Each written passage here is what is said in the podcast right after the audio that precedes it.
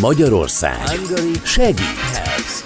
Keresztényüldözés a közel-keleten, szökőár Ázsiában, földrengés a Balkánon, vagy élelmezési válság Afrikában. Hungary Helps. Egy program, és ami mögötte van. Hungary Helps. Minden szombaton 15 órakor várja Önöket a műsorvezető Zsupos Ágnes. Itt a Spirit fm -en.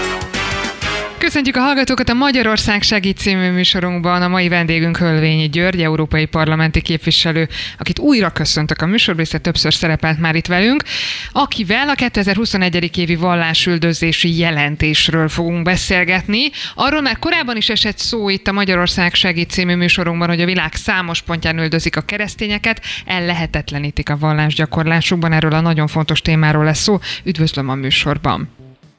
Jó napot kívánok, én is köszönöm a lehetőséget. Tehát ez a jelentés, amiről beszélgetni fogunk, róluk szól, illetve csak róluk, vagy más vallásgyakorlóiról is? Ez nem. Tehát ez, ez a, ez a vallásszabadságról szóló jelentés a Open Doors szervezetnek a jelentését nagyon régóta, tehát most már évtizedes távlatban minden évben kiadják, és ugye nagyon sok helyi, valóban helyben lévő emberrel együtt dolgozva, és különböző ilyen tudományos módszerekkel dolgozzák föl a megkapott anyagokat, és ebben világosan látszik, hogy maga a vallás üldözés egy általános dolog, és de ők ezen belül kifejezetten, mivel egy keresztény protestáns szervezetről van szó, keresztény keresztényekkel foglalkoznak, hát szívük joguk nyilván, ez nem valaki ellen van, hanem valaki kért. Uh-huh. A jelentésben egyébként meghatároznak egy sorrendet és a keresztények számára legveszélyesebb tíz országot. Erről tudna bővebben beszélni? Hát igen, tehát ez ugye ez egy hosszú lista, és ugye egy nagyon érdekes fejlemény, ami ugye idáig évek óta Észak-Korea vezette a üldözött keresztény közösségek listáját, és most helyet cserélt ugye Afganisztánnal. Ezt lehetne tulajdonképpen szimbolikusnak is mondani, de több annál. Tehát egyszerűen arról van szó, hogy, és ez nem egyedi jelenség, hogy a, azok a keresztény közösségek, amelyek Afganisztánban vannak, a, a nyugati csapatok kivonulása után egy megkérdőjelezhető, vagy hogy mondjam, nem eredményes nyugati politika következményében az első számú áldozatok lesznek. Tehát ez nagyon fontos, mert itt az azt jelenti, hogy hiába egyetértettek, nem egyetértettek azzal, ami éppen Afganisztánban történt, az ottaniak mindenképpen a nyugati, nyugati európai atlantista politikával azonosítják őket, nyugatiaként, és ezáltal tulajdonképpen teljesen, teljesen kiszolgáltatottá válhatnak. Ezt korábban, aki hála jó Istennek most már lekerült a tízes listáról, Irak esetében ugyanez volt a 2003-as amerikai megszállást követően, és hát főleg ugye a 14-es ISIS Ninivei síkon, és utána az ország más részei, síkságon és más országrészekben is való uralma után. Ők lettek az első számú ellenségek, egyszerűen azért, mert hogy ti a szövetségeseik vagytok, ami persze nem igaz, de ez mindenképpen azt mutatja, hogy a ö, nyugatnak és ez mi is részei vagyunk természetesen, egy különös felelőssége van ezekben az országokban szenvedő keresztényekkel, mert ők tulajdonképpen a igaz, nem igaz, jó vagy nem, de miattunk is szenvednek. Tehát Európában nem szabad, hogy ez vallási kérdés legyen ezeknek az embereknek a segítsége, segítségnyújtása, mert nem számíthatnak igazából másokra. Ez Afganisztánnak kapcsolatban. Észak-Koreáról ugye nagyon sokat is tudunk, meg tulajdonképpen semmit nem tudunk. Egyszerűen ugye a világ egyetlen úgynevezett ateista, ateista országa, és utána következnek Szomália, Líbia, ami, hát hogy mondjam, tehát a ország részektől valamennyire függően, de tényleg a szélsőséges iszlám terrorista csoportoknak, hát mondjuk úgy, hogy a, a egyik legfőbb fészke, és ez gyakorlatilag mint Szomáliában és Libiában az a probléma, hogy nagyon nehéz egyáltalán követni a keresztények helyzetét, nagyon kevés információ, és az Open Doors-nak pontosan ez a, hát hadd mondjam így, hogy missziója, hogy neki megvannak azok a helyi, helyi kontaktusai, amik keresztül ö, ö, megfelelő ö, információkról jut. Aztán utána később, egy, meg, hogy megemlítsem Nigériát. Az a Nigéria csak, úgy nem csak. Tehát Nigéria a hetedik, ami nagyon rossz szám. És ez egy nagyon érdekes jelenség megint. Mert Nigériában nem arról van szó, hogy az adott állam, vagy az adott állami vezetés ö, támogatná, és ez nagyon sokszor más országokkal kapcsolatban is előjön. Tehát Nigéria állam nem támogatja a keresztény, keresztények vagy másoknak az üldözését, de képtelen arra, hogy megvédje őket. És ez nagyon nagy problémát jelent, mert ugye Borno az észak-kelet Nigéria, ahol a legnagyobb keresztény közösségek élnek a déli vidékeket leszámítva, nem tudja megvédeni. Nincs katonaság, nincs, nincs biztonság, semmi az ég a világon nincsen, és teljesen kiszolgáltatá teszi a Boko Haram elképesztő kegyetlenséggel harcoló vagy gyilkoló embereinek a legkülönbözőbb keresztény közösséget. Itt van a protestáns közössége, katolikus közössége, és azt hangsúlyozom, maga a, maga a jelentés ebben nem is tesz különbséget, tehát általában a keresztény közösségekről van szó. Meg kell említeni Iránt is. Ugye Irán 9.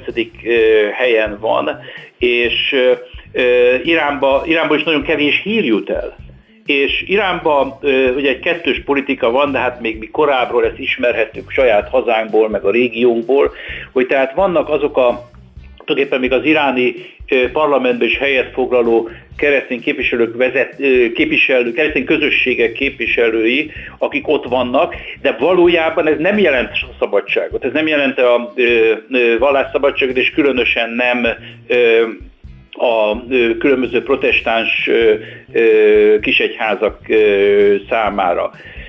Ami nagyon szomorú, és engem személyesen is, hogy mondjam, érint, az mindenképpen India. Tehát India... Ők vannak India, a tizedik már, helyen ezen a listán, ugye? Így van. Tehát India a tizedik helyen, tehát az első tíznek az utolsó helyén van, de ez nagyon aggasztó. Tehát India azért a világ legnépesebb országa, vagy talán versenyben vannak még, de tendencia biztos, hogy Kínát lehet, hogy ma vagy holnap, de vagy elhagyta már, vagy elfogja. De a probléma ott az, hogy ott is nem az állam, nem a központi állam üldözi a keresztényeket, de gyakorlatilag a szélsőséges, elsősorban hindu tartományok vezetői és a közösségek vezetőinél tehát nem, nem, nem, nem rendelkezik autoritással. És ezek bizony nem csak a keresztényeket, a keresztényeket és a muszlim közösségeket is bizony egyre nagyobb, egyre nagyobb számban üldözik. Hát most akkor egy kicsit ki is kanyarodtunk a, a következő kérdésemre, hogy mennyire vonható felelősségre az adott kormány, az adott ország kormánya, Igen. esetleg egy nemzetközi diplomáciai ezekben az ügyekben.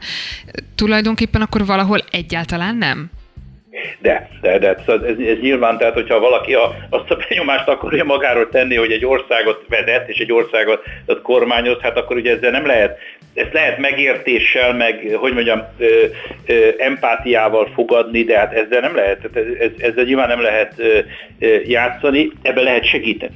Tehát lehet segíteni ahhoz, hogy megfelelő információkhoz hozzájussanak, és ez már ö, a nemzetközi diplomáciának a, szinten. Azért mondom, hogy nemzetközi, mert ugye két lehet bilaterális, tehát két oldalú, az adott, egy adott ország, a másik adott országa, és lehetnek nagyobb egységek. Én, mint európai parlamenti képviselő, nyilván elsősorban az Európai Unió és ebbe a ö, témába hogyan lehet az adott országgal vagy régióval együttműködni, ebbe tudok, ö, hogy mondjam, ezt ismerem jobban, ö, nyilván leszámítva ö, Magyarországot, ö, és az a baj, és ez az, ami nekünk egy nagyon, hogy mondjam, egy hosszú távú feladat ilyen értelemben, hogy az Európai Unión belül, és hogy ez miért alakult, így erről is lehet beszélni, de talán ez a műsoridő rövid, hogy egyfajta, egyfajta közöny van, egyfajta nem, oda, nem csak, hogy nem odafigyelés, hanem egyfajta közömbösség van a,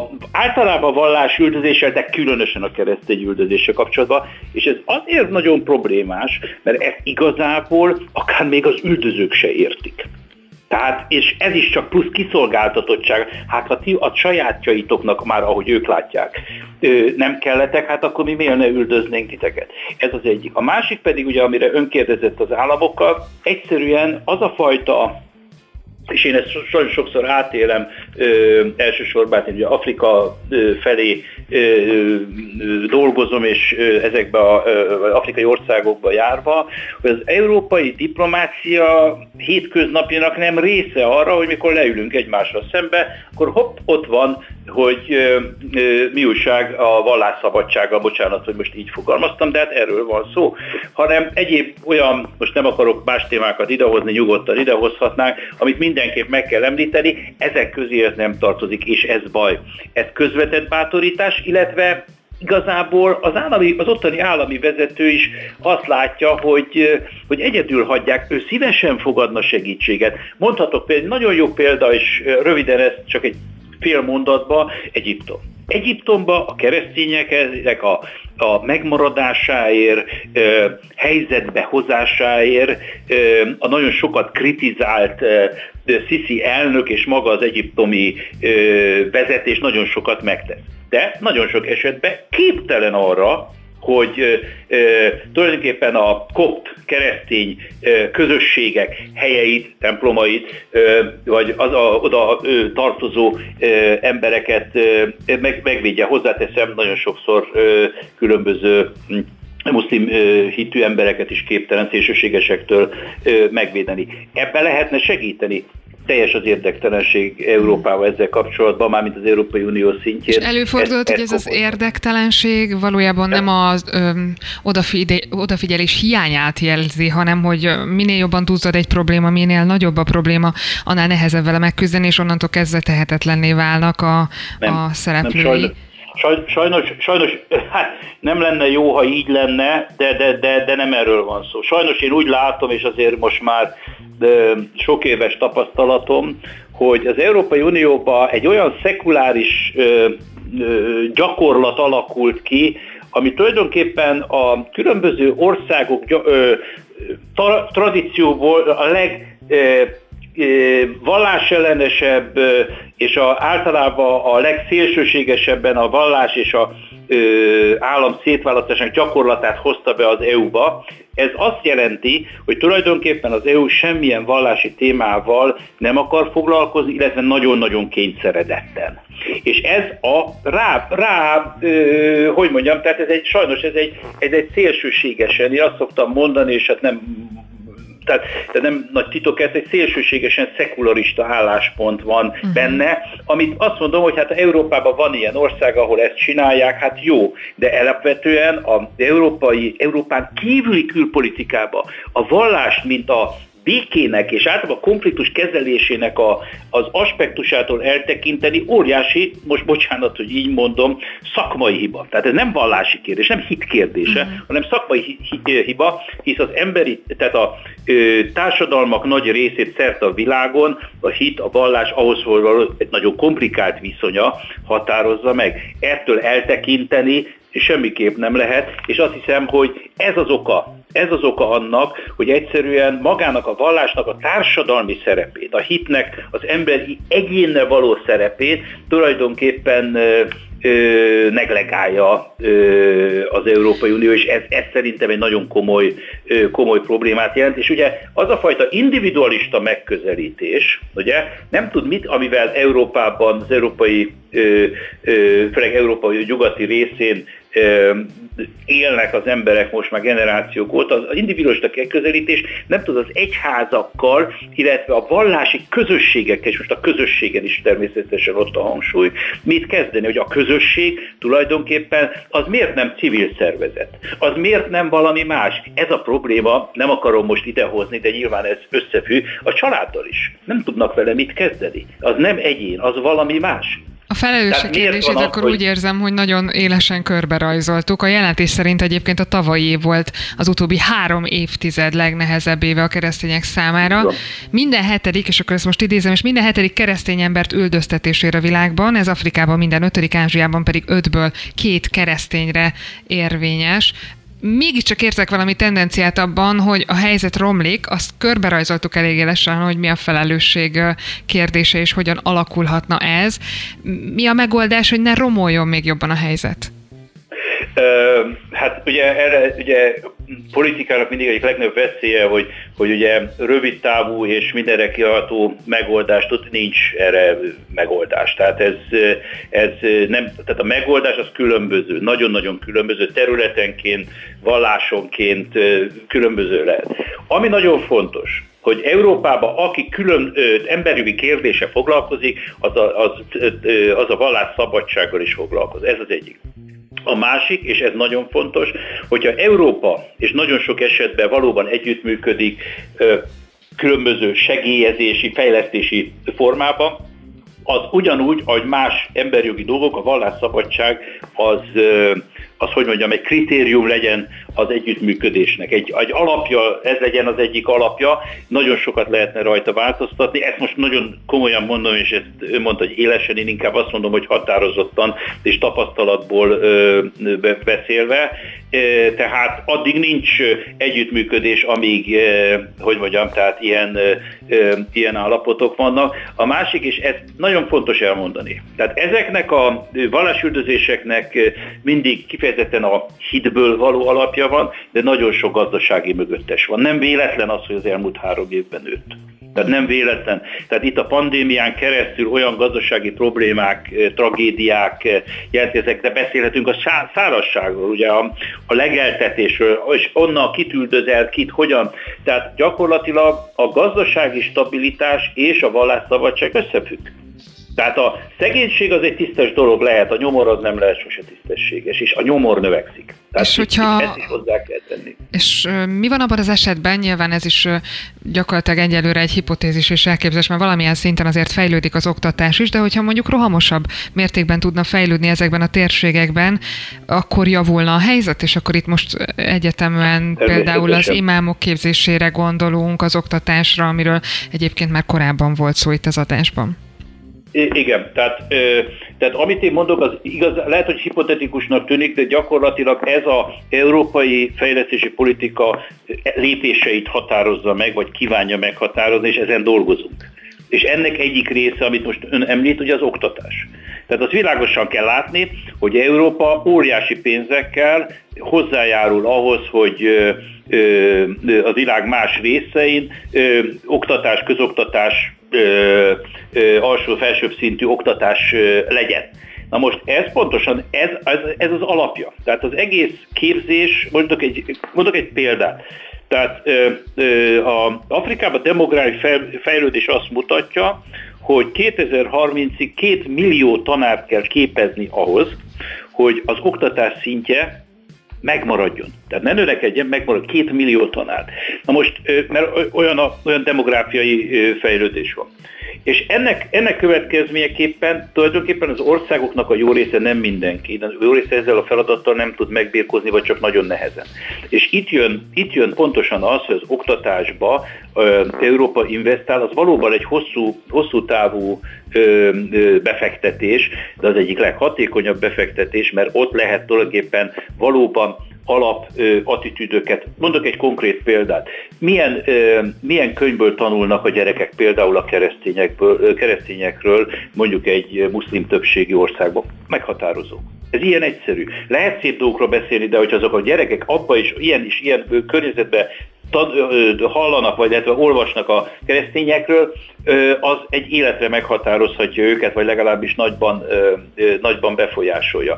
Tehát van cselekvési lehetőség, csak magát a problémát kell fölismerni. Most körbejártuk a problémát, azt mondom, hogy tulajdonképpen rávilágítottunk konkrét dolgokra, de ez most nekünk egyszer és aránylag mondjuk hogy logikus is, ez az Európai Unió döntéshozatali rendszerében nem mindig van így. Nagyon szépen köszönöm, hogy itt volt velünk. Ölvényi Györgyöt, európai parlamenti képviselőt hallották a Magyarország segít című műsorunkban. Hogyha valaki esetleg pont a végére kapcsolódott be, a Spirit FM SoundCloud oldalán vissza tudja majd hallgatni a beszélgetésünket. Köszönöm, hogy itt volt velünk. Köszönöm szépen én is még egyszer a lehetőséget.